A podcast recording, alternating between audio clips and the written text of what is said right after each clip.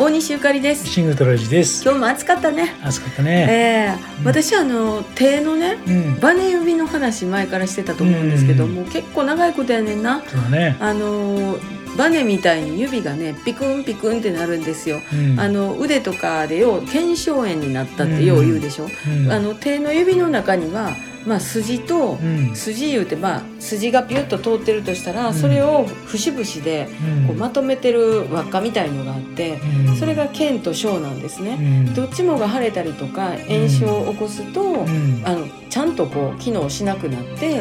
断髪指って言ってピコンピコンって指がなるんですよ。で痛いねんでうん。もっと戻んねんで、うん。もっと戻んねんけどまあ明日ようなるやろ。明後日はようなるやろっていうので、ずるずると私もう大1年ぐらいうん、長いこと痛かったん。やほんでもうあちこち行きましたもう、うん。あの整形外科も行ったしバネ指特有の、うん。あのそういう施術整体も行ったし今かかりつけの先生にもいろいろ相談したんですね、なんやろなって言わはんねん、うん、お医者さんやったらな、うん、外科行ってみとか言うてくれたらええのにな。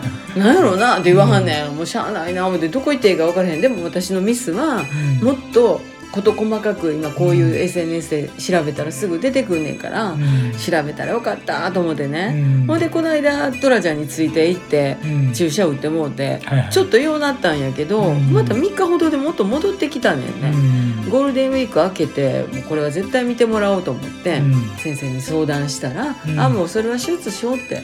ね。もうすぐに。うん、もうはいいつ空いてる？いつ空いてる？みたいな、あれよあれよで明日ですわ。うん、ちょっと明日行ってきます。でもしはいバネ指で悩んでる方はもう本当に早いこと。うん、あの手の外科。うん、もしくは整形外科外科。うん、外科の先生に相談してください、ぜひぜひって感じですよ。ね、助かるよね。ね、うん。100%治りますからね、うん。安心していきましょう。明日受けてきます、はい。どうやったかはまた明日この番組でうん。ご報告しようと思いますけど。はい、うん。えー頑張っていきます、また明日大西ゆかりと。シングルトラジでした。